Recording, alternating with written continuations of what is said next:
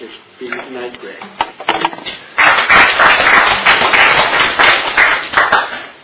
Everybody, I'm Greg. I'm a compulsive eater. Hi, Happy to be here today. Thanks, John, for asking me. Um,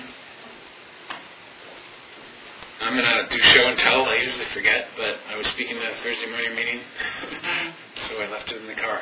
So um, start from the back, from the cute little tyke, and uh, work towards the middle, and that's that's it in terms of my pictures. And then if you want to keep going, you can look at some places I've vacationed in program. So that that's all brand new from program. Um, so let's see. I have no idea what I'm going to say, so I hope you get something out of it. And I'm just going to follow the typical format, which is uh, what it was like, what happened, and what it like, what it's like now. And uh, tonight, I'd like to focus more on between the what happened and what it's like now. Because what it was like is um, it was bad. but uh, let me just say, first off, uh, an old sponsor of mine said that whenever you speak. Um, qualify just really briefly and, and give your stats. So um, I first came into the program in the summer of 1988. It was the first Wednesday in July. I was approximately 250 pounds. Um, so that was about 18 and a half years ago now. Uh, I currently weigh, I have no idea what I weigh. and that right there is a miracle that I actually don't know what I weigh and that I don't care enough to know what I weigh, but I'm going to guess that I'm about 190 based on the last time uh, the last time I weighed myself. So um, I've been as low as 165 in this program, and thankfully I've never gone also have relapse in my story in that I came in in 1988, I left in 94 for approximately a year, and I came back June 2nd, 1995. So I'm just almost 11 and a half um, years abstinent. And I'm really grateful for that. That's abstinent and back from relapse. So, um,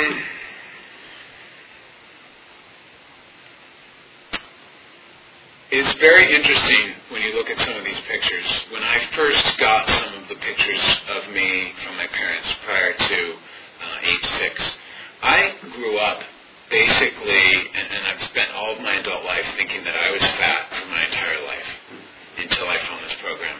And there was a point prior to coming in program, it was probably in 87 or so, when I basically looked at myself in the mirror, which was a very loathsome, difficult thing to do. I hated looking at myself in the mirror, and I basically, um, I, just, I hated myself, pretty much, is what it came down to.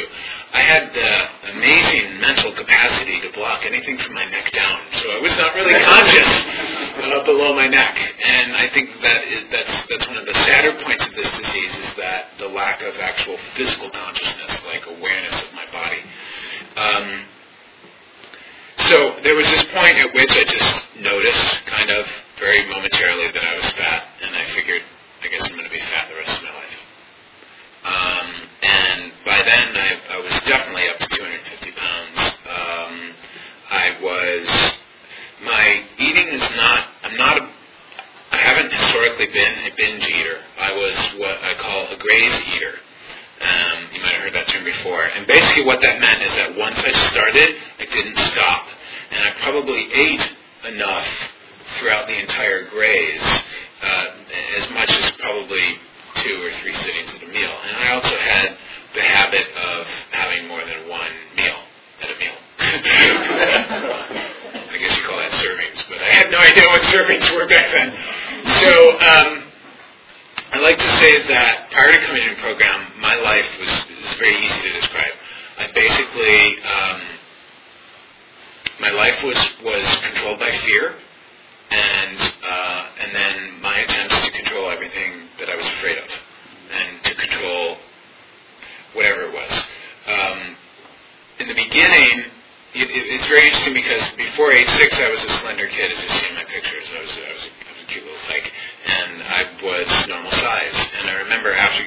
recovery, I asked my mom, like, was I always, you know, fat? You know, like what? Because I just there wasn't any memory. And she goes, oh, you were always big boned. I'm like, I'm not big boned. I don't know. Maybe my bones have shrunk in program, but I doubt it. So um, I took that as gospel, basically. I thought she was right. And to see those pictures, it, what I realized is that there was a certain about what was going on there, but the why is really immaterial. The, the point is that at that point, I discovered that I didn't have to feel anything if I ate. Period. That's how it works for me. If I eat the wrong kinds of foods, or the, if I eat my trigger foods, my addiction foods, my alcoholic foods, then there is no such thing as a feeling.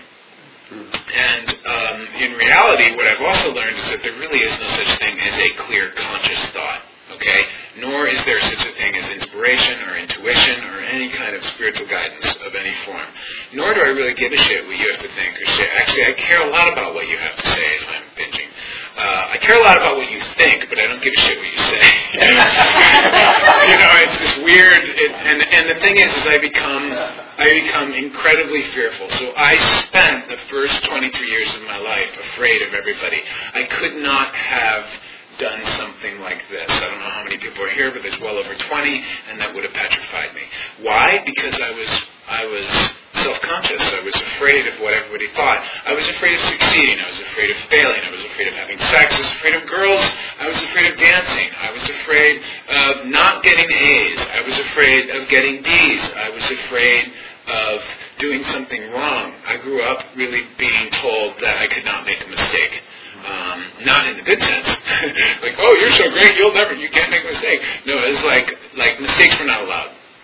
And I had that message quite quite strongly when I got in.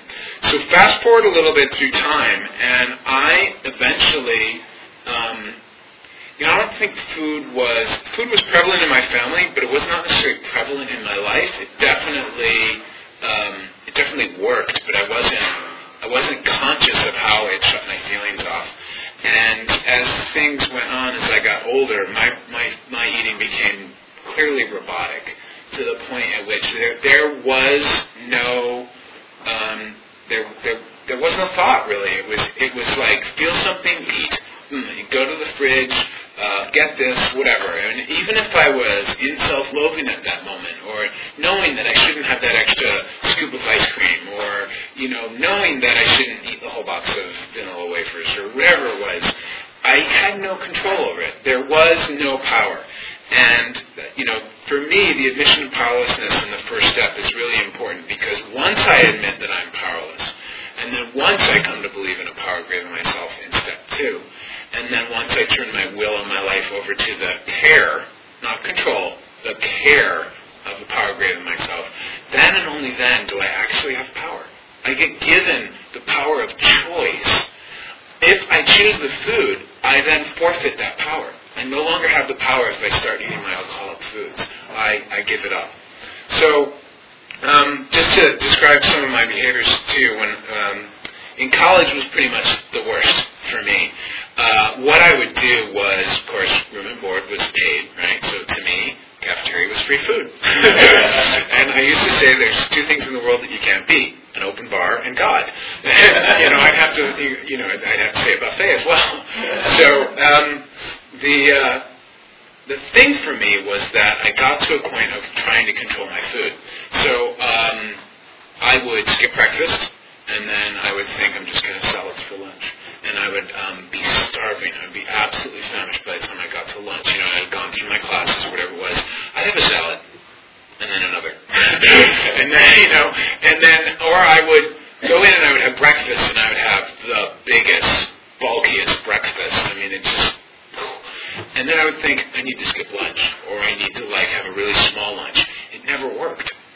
And I was so comfortable being in the cafeteria that um, I would go to dinner. Actually, at the time I was Catholic, I'm no longer am, but I would go to I would go to mass at like five o'clock. It would finish. It was like super rapid mass. It would finish at five thirty, and I'd go off to the cafeteria. I would have my meal. I would have my second meal or my my half next half meal, I would wait until about six thirty or seven when the track team would come in, and they all looked like I do now. And they were spelt athletic. They had just run ten miles or more. They were like totally had burned it all off, and they'd sit and have two or three helpings of things. And I felt right at home with them. and um, I had already had my food by the time they came in, so to actually see them doing it. But at the same time, I was jealous of them. I was completely envious of them because they had the kind of body that I wanted, and they were able to put away that food, and it didn't even put an ounce on them. And so, I, I and they were great guys as well. They were just really good-hearted people. And um, we, we would have a lot of fun, but I was like secretly envious of them, as well as also just honestly a- admiring them. Um, later on, after uh, college, what I found was that I was constantly at the refrigerator. Uh, when I first got abstinent, I like to tell the refrigerator story. And um, getting abstinent was really challenging for me at first. So if anyone's having trouble, know that it, it's not necessarily about being struck abstinent. I like to say that um, in 1988, for the first time, I was struck willing. And then the second time was June 1st, 1995. And so that was the second time in my life in which I was struck willing. I wasn't struck abstinent. I was struck willing to do something about it. And that meant coming back to program. So when I first got into program in, in, in 88, um, I knew there were certain foods that I had problems with. They're just, I knew, right? We know. and the thing is, is like, I, I love it when somebody new comes in and they say, I just, I just, I don't know about this thing called absence. I don't what do I do about absence? I'm like, well, what do you have problems with? like, those are the, that's, we know, right? So I knew one of the things was carbonated beverages, like soda, Coke, root beer. I would go through a six pack of root beer in an afternoon. And uh, my parents were always amazed, like, where did all the Coke go? I was like, well, I don't know. but um, what I would do was, uh, as I was starting to get abstinent, I would feel something, and I wouldn't recognize it right away. And next thing I know, I'd be at the refrigerator with the, the, the door open, hand on the handle, hand reaching in for a piece of food. And I would, by the grace of God, or I don't know what, I would stop, and I'd be like, okay, wait, I've made a commitment to abstinence. I've made a commitment. What does that mean to me? That means that I, before I can be abstinent, for me, I need to commit to feel my feelings no matter what, period. Because I recognized early on that I ate over my feelings. I ate to stuff them down. There was more stuff that I learned as I went on. There were there were spiritual components to that, but on a very pure, just the dynamic of it was if Greg had a feeling, Greg ate. and it didn't matter what that feeling was. I could be like hot for somebody, I could be bored with something, I could be scared of something, I could be pissed at you, which was something that I even didn't register. Like that I was so fast into the food with that one because I didn't even know that feeling. So as time went on, my first year, um, I would find myself at the fridge time and time again. It was at least the first couple months. But it was progressive. I, again, another reason why I don't believe in being struck abstinent. I believe that because the disease is progressive, my recovery can be progressive as well. So this is an example of, my, of the progress that I made early on. I would find myself at the fridge, door open, hand on the handle, um, not reaching for food, but kind of staring in there longingly. and I'd be like, okay, I must be feeling something. What is it? And my first, very, very first sponsor taught me a very, very important tool that I, that I usually pass on to my sponsees, and that is comfortable, uncomfortable. When it comes to feelings, it can be that simple. Am I comfortable or am I uncomfortable? And all that is because, see, I can get into like, oh, I don't know what I'm feeling. Well, I can't figure it out. Because there are so many feelings. Like today, I can really honestly say that I have a very rich emotional life.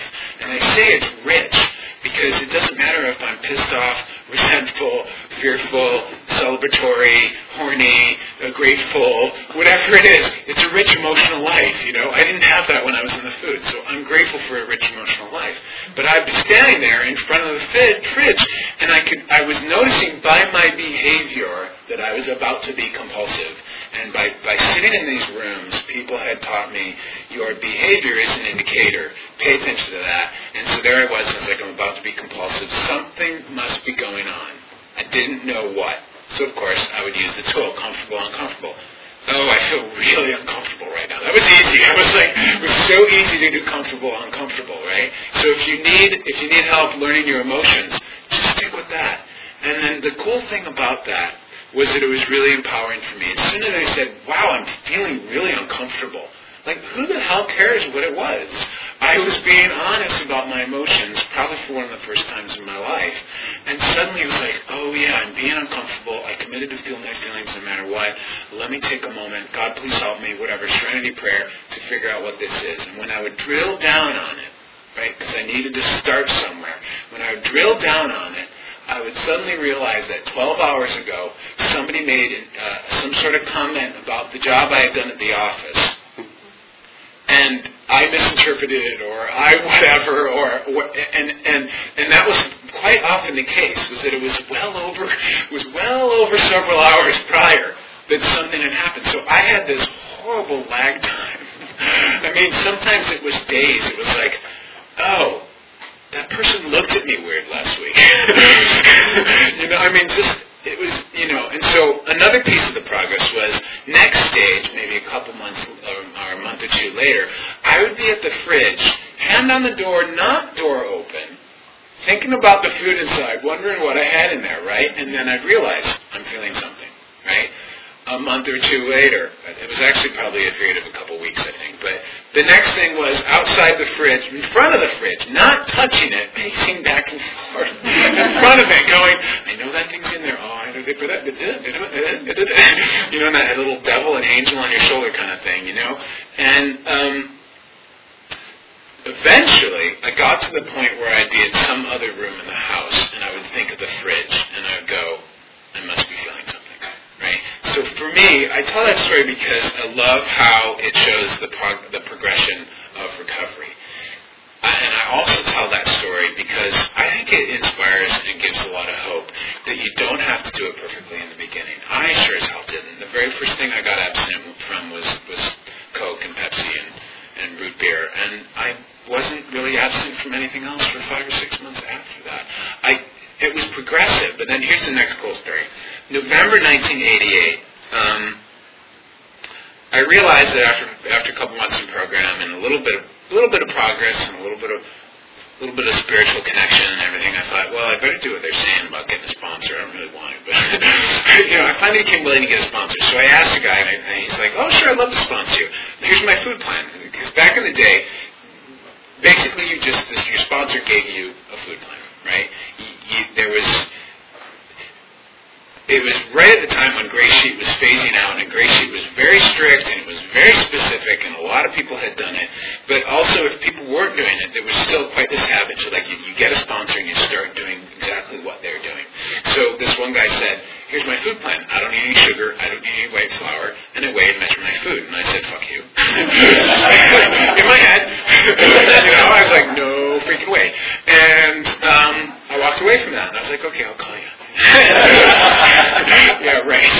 So I didn't call him. And a couple weeks later, I thought, there's that nagging thought, I should get a sponsor. So I heard somebody else speak, and they raised their hand. They said they were a sponsor. And I was like, oh, I'll ask him. So I asked him. He goes, I would love to talk about that. And I'm like, what's your food plan? He goes, I don't need any sugar. I don't need white flour. And I weigh and measure my food. And I was like, not really for me. So I didn't call him. And then um, it was late November 1988, and I thought, I really need a sponsor.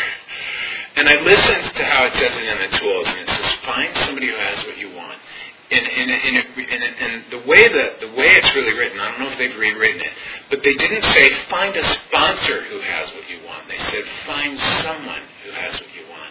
So I realized, oh, just because someone's not raising their hand doesn't mean I can't ask.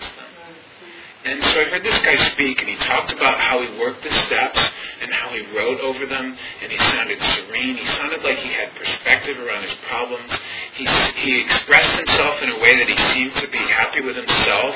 He had physical recovery. He was married. He had a good job. He seemed like, wow, this is this is a lot of what I want. But he hadn't raised his hand. And I walked up to him later, and I said, are you sponsoring? I really need a sponsor.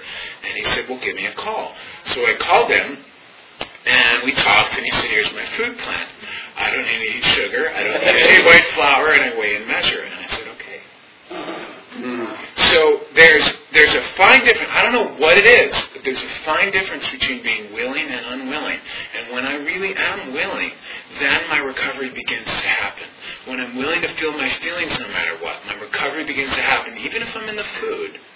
I, I believe first in being clean from the food and then work in the program.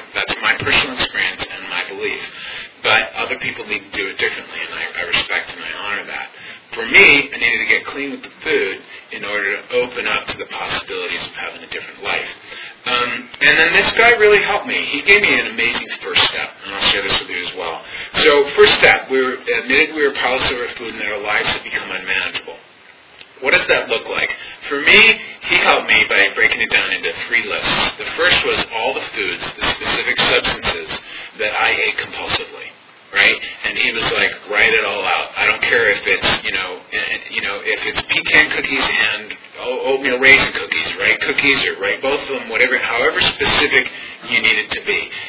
all kinds of ice cream except one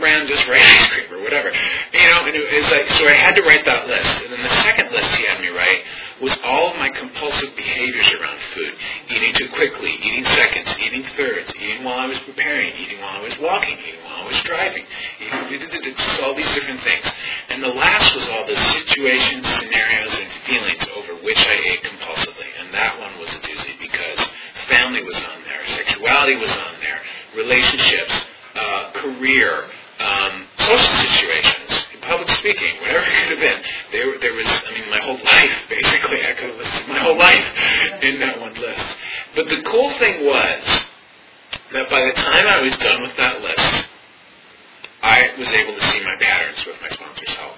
And that's really the key for me is in the beginning, is being able to see our patterns. Because then when I get up to step four, I've had a little practice looking at Greg's patterns in life. Because then at step four, I can start to take a look at the patterns of the way I think and the way I act, not just around food. You know, so for me, then the next step, step two, came to believe that a power greater than ourselves could restore us to sanity. I thought I did that step already because I grew up Catholic. I was religious. I did a lot of activities. I was a good Catholic Christian boy. I went to church. I did my thing, and um, I was wrong about that. I did not. I I believed in a power greater than myself, but I did not believe that that power could restore me to sanity. And I honestly didn't really necessarily think I was insane. I just was starting to get a grasp on the fact that I had a food problem. So for me, the beautiful thing about step two is that um, a couple years down the line, I decided to not be Catholic anymore. And that really threw me into a bit of a loop. Um, but thanks to this program and a lot of other people's experience, I really, that was the time at which I really embraced step three. It was about three years into being abstinent. And I embraced it because our literature, which had just come out at that time, and the AA literature was basically saying, I don't care what you believe in, in that thing that's greater. So I don't even care if you have a concept.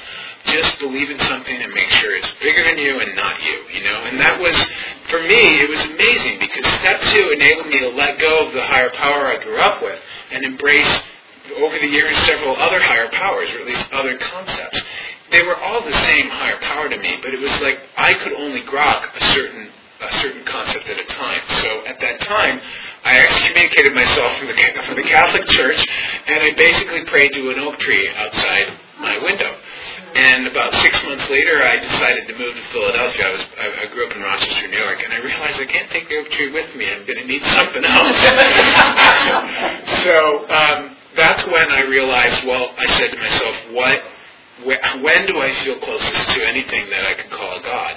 And I realized that when I was, whenever I was in, in, indulging in creativity, whenever I was engaged in, in creative process or doing something creative, I felt really close to something I could call God. So I made creativity my higher power.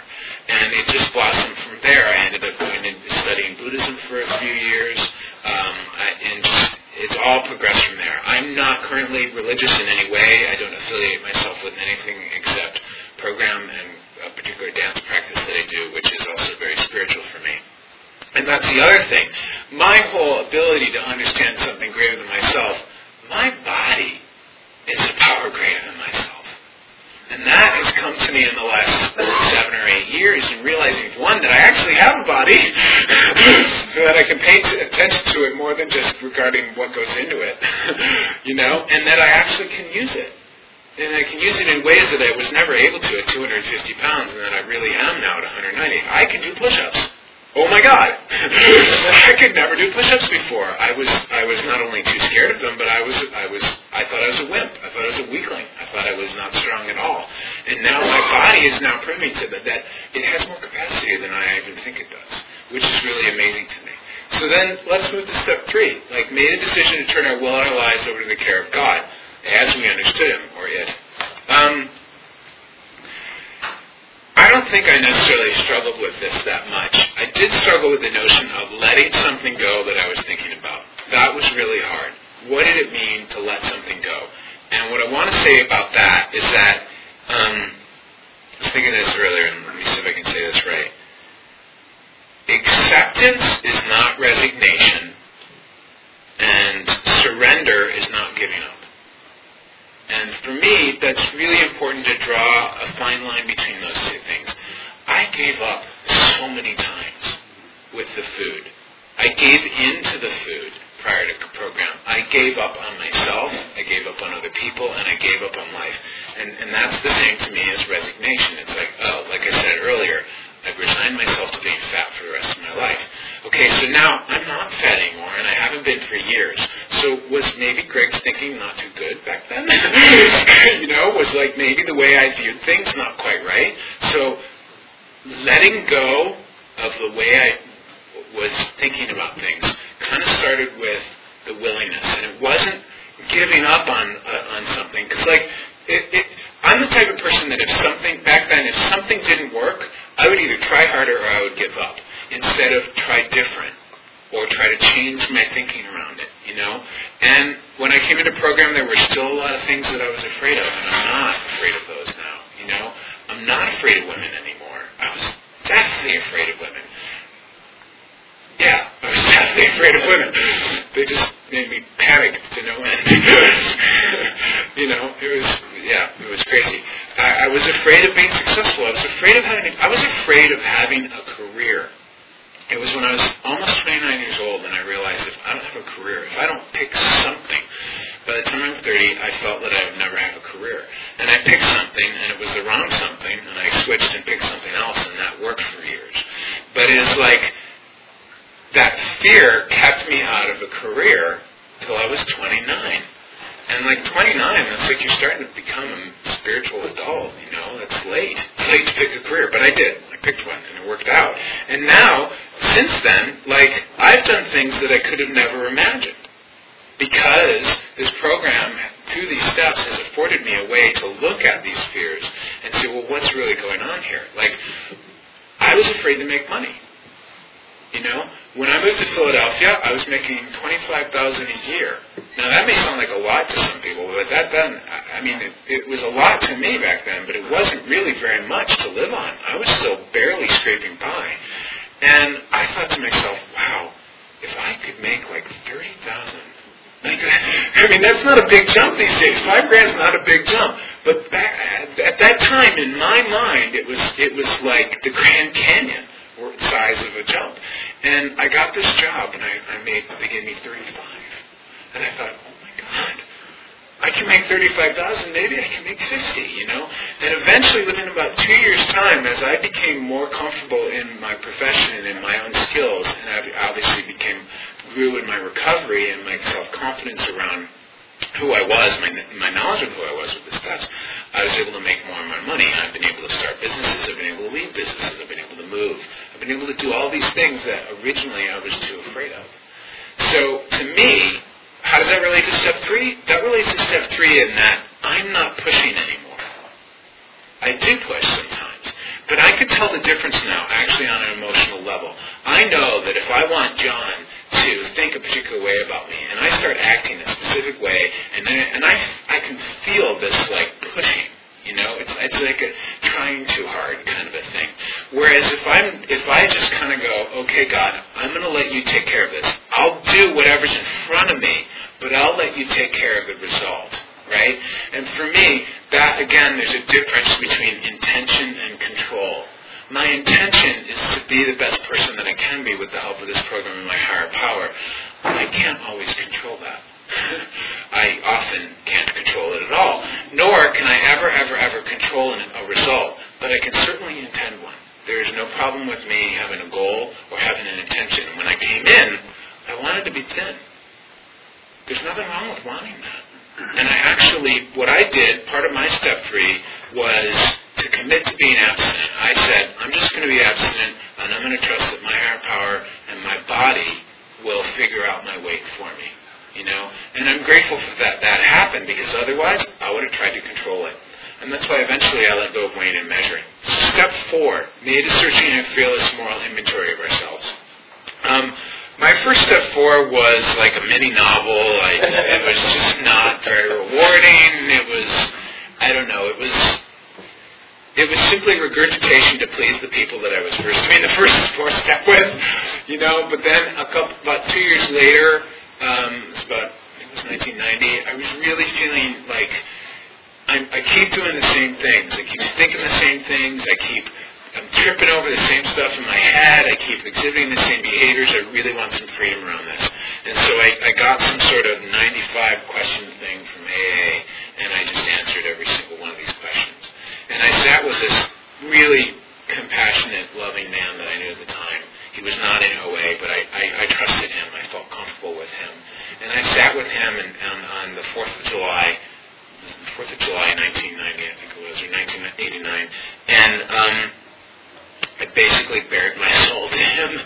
And I never before had told um, secrets, you know, things that had happened to me, things that I was embarrassed about or ashamed about or felt guilty about. I'd never told them as honestly as I told him. And this to me is the power the power of the four step. At the time that you know I did it all these different ways, but eventually I'm now more of a big book four step person. You know, I love the four column format and I break it down and I say who um, who, what, what, who, why, what, and my. So who is it that I'm resentful or fearful of? Why am I resentful or fearful of them? What is it affecting? And then my part. You know, and to me, if I'm having if I'm having like a weird experience in the middle of the day, and I can do who, why, what, and my, I can do that really fast. I can't do 95 questions really fast. You know, so I don't like I like the big book format, but the 95 questions really helped me kind of drill down and look at patterns. It looked at patterns of selfishness, anger, um, self-abuse, um, neglecting other people, um, a lot of patterns around fear. Like I said, my life was basically all about fear. So one of the cool things about, as I mentioned earlier, the four step is seeing these patterns, right? Because now that they're on paper, there's something about writing something on paper for me that makes it concrete, and it is a hell of a lot harder for me to be in denial about it because I just wrote it down. And if I really honestly wrote it down, I can't kind of go, oh, that's not true. you know, because I just wrote it down. so, unless I'm fooling myself. And then once I share it with somebody in step five and get their objective feedback, you know, then I can start to use six, seven, eight, and nine to change my patterns. And so my, my lovely step five story is that this man listened to me for several hours and he never flinched and I thought it was great. And at one point he stopped me and I was talking on and on and on about being selfish. I'm selfish about this, I'm selfish, I'm selfish, I'm selfish. And he's like, okay, wait a minute. When were you first told you were selfish? Like by who? And I was like, my parents. And he was like, how old were you? I was like, uh, nine or ten.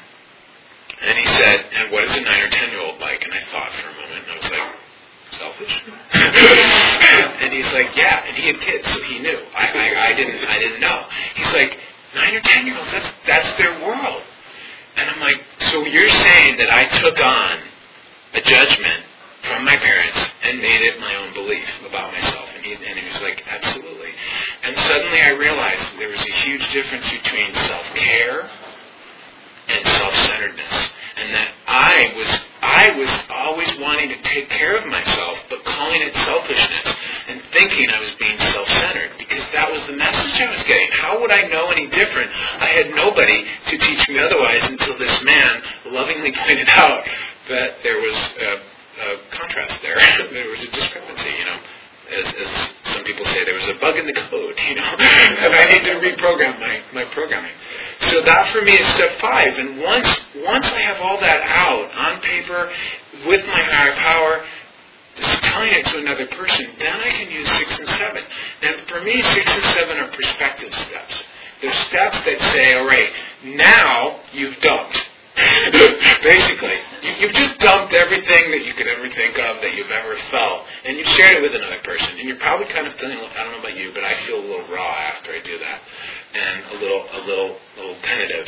But the sixth step says, like, really now, take a look at these things. And for me, I don't necessarily have to like sit down again and, and pore over the pages.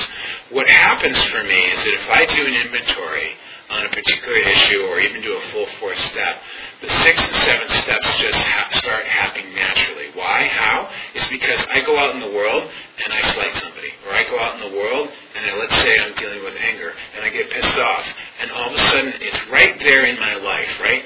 Why is why is this a spiritual practice? It's because I have to practice it every day. It's practical. It's right there in my practical everyday face. so when something comes up, then it's like I get to see now that I've written it down, because I'm still a little disconnected from what I wrote down, uh, the awareness comes up and I start seeing it every place in my life. Right? And that to me is step six because that accelerates my willingness to have that removed. And I have a great six and seven step story. Um, it was uh, I was still in Rochester, New York at the time, and I was dealing with the defect of being late. And every single thing in my life I was late for. Every meeting, 15, 10, 20, 15 minutes late. And it was killing me. I'd walk in and I'd be like, oh my God, I felt so bad. And if I got to share, I'd say, I'm so sorry I'm late. I'm so sorry I'm late. Blah, blah, blah, blah. And I'd be late for things. And I, at the time, I also didn't even have a car at one point. And people would come and pick me up and they'd be waiting five or ten minutes for me. And of course, they were smart. They said, we'll pick you up at X, at, at X time, you know, knowing that I'd be like ten minutes late. So it would all work out. We'd get there. But all of a sudden one day, I got to a meeting about 15 or 20 minutes late. I was seething. I was like so upset with myself. And all of a sudden, I realized that I was upset with myself. I'm like, why am I apologizing to the entire group when I'm the one hurting me? I'm not hurting the group. I mean, yeah, it's it's great if everybody's here when the meeting starts, you know, because then you have a container, you have that kind of group feeling, and it grows as the meeting goes on. But if somebody's late, like whatever, everybody else in the room, if I walk in late right now, you're not all going like, oh, what a schmuck, he's late. You're just going, oh, Greg's late. Oh, it's good to see him, whatever. You know what I mean? But I'm the one walking in late, beating myself up, and I realized, why don't I just accept that I'm late? I am a tardy individual. That's just the way it is. You know, and as soon as I did that, I'd get there late and I'd think, I'd start getting pissed off again. I'd be like, no, you, I mean, you're supposed to be accepting this. So I would accept it, and then I realized, I regret being late.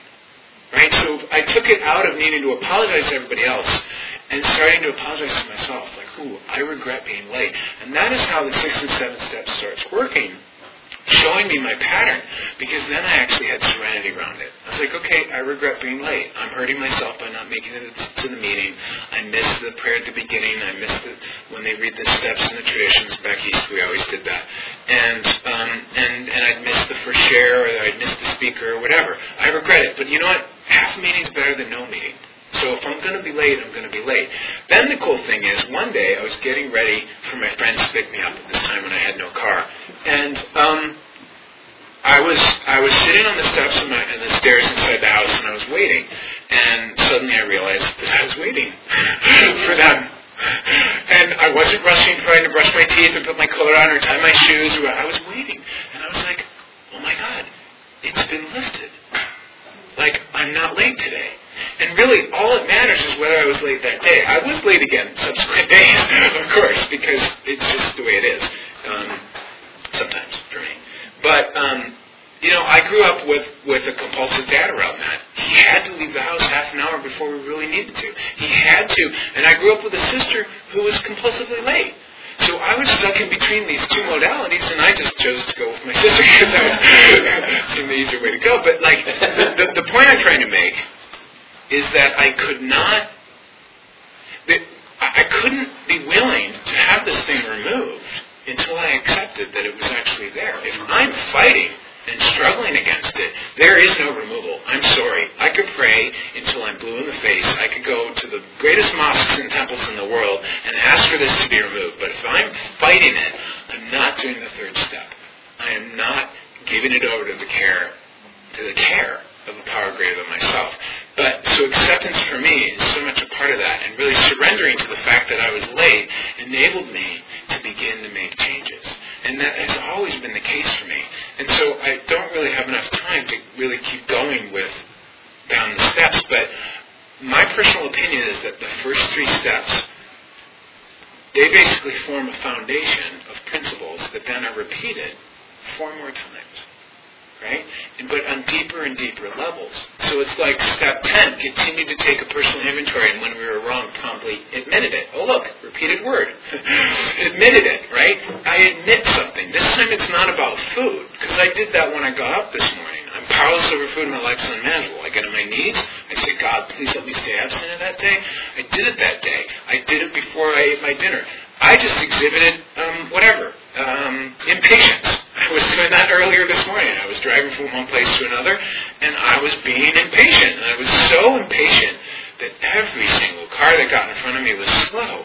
And until I could actually accept that I was going to be late, right, there's that late thing again, until I could actually accept that maybe I was supposed to go slow behind these cars and relax into it, then everything was okay. I stopped being stressful. I stopped feeling like compulsive about the traffic. It was great. And I was late. And you know what?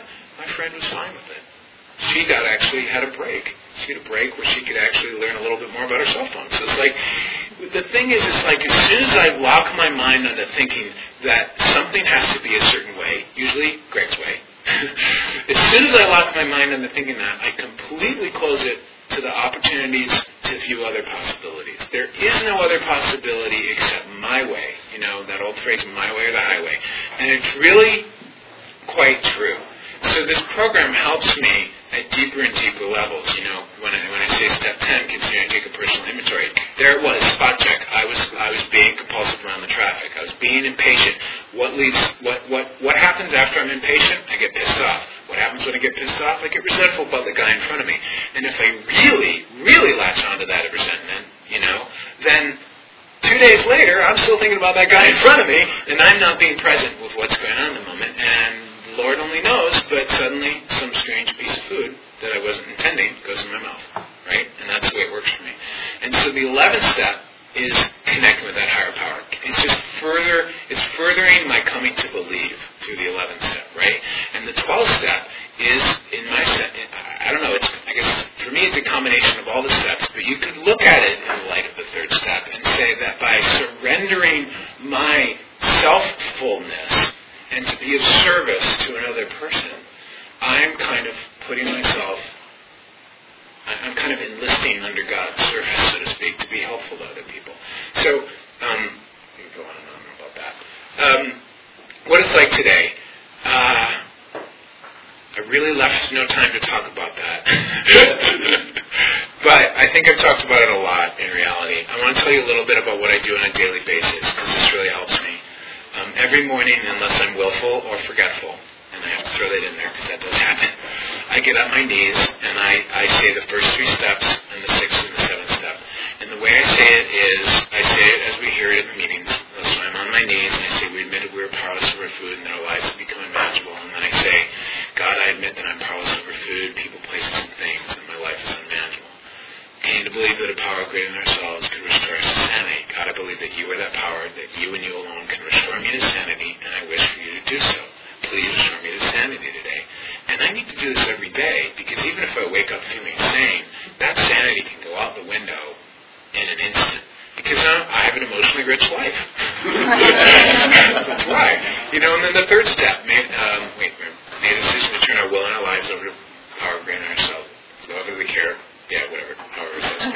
turn our our lives over the care of God as we understood Him. And then I see the third step prayer as it's written in the big book. And to me, that even if I do all that completely insincerely, if I do that in the fastest rush that I've ever been in because I can't wait to eat breakfast or get out the door or I want to exercise or whatever my excuse is, I have found that time over time, no matter how insincere I am in doing if I do it, I am granted the gift of abstinence that day. And that's just been proof. Because when I relapsed, when I left the program in 94, I thought I could do it on my own, and I stopped getting on my knees. I stopped reading literature. I stopped sponsoring. I stopped having a sponsor. I stopped going to meetings. I stopped doing everything except meditating, and thank God, because that was the one tether that kept me to any sense of sanity. And next thing I know, I was having cookies every Friday. I was exhibiting binge eating over the weekend, which I had never exhibited. Like massive quantities for me. Not not as big as some other people, but massive for me. And I was obsessing about my weight every single week for a year, and I was not in meetings. And as soon as I started getting on my knees again and doing these simple little this little technique, I was granted the gift of abstinence, and I was I guess I was granted the gift of willingness. So the other things I do is I read I read some literature